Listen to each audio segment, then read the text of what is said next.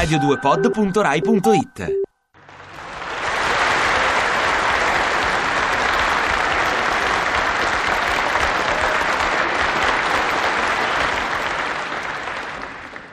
Cronaca di tutti i giorni da me personalmente porta a codesto inclito pubblico, ma non dico una, ma ne sentirei cinque di cronache di tutti i giorni.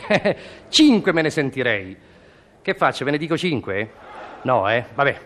Vabbè, basta uno, ho capito. Musica, prego.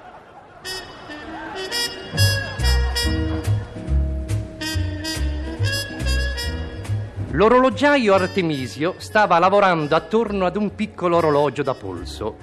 L'aiuto orologiaio Alfonso vicino a lui sta lavorando ad una pendola. Tutti e due siedono dietro un bancone da orologiaio davanti alla vetrina del negozietto. Dal loro posto di lavoro possono vedere la gente che transita sul marciapiede. Il negozietto non è grande, ma è tutto pieno di orologi.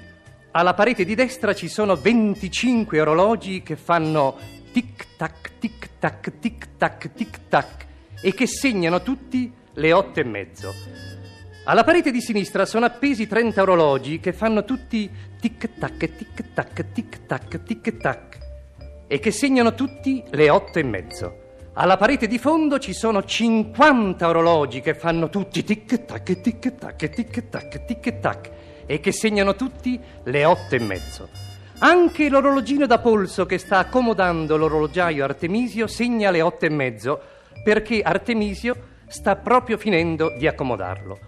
Ad un tratto l'orologiaio Artemisio alza gli occhi verso la strada e vede il fruttivendolo Pasquale che passa. Toh, c'è Pasquale che va ad aprire il suo negozio. Devono essere le otto e mezzo, devono essere.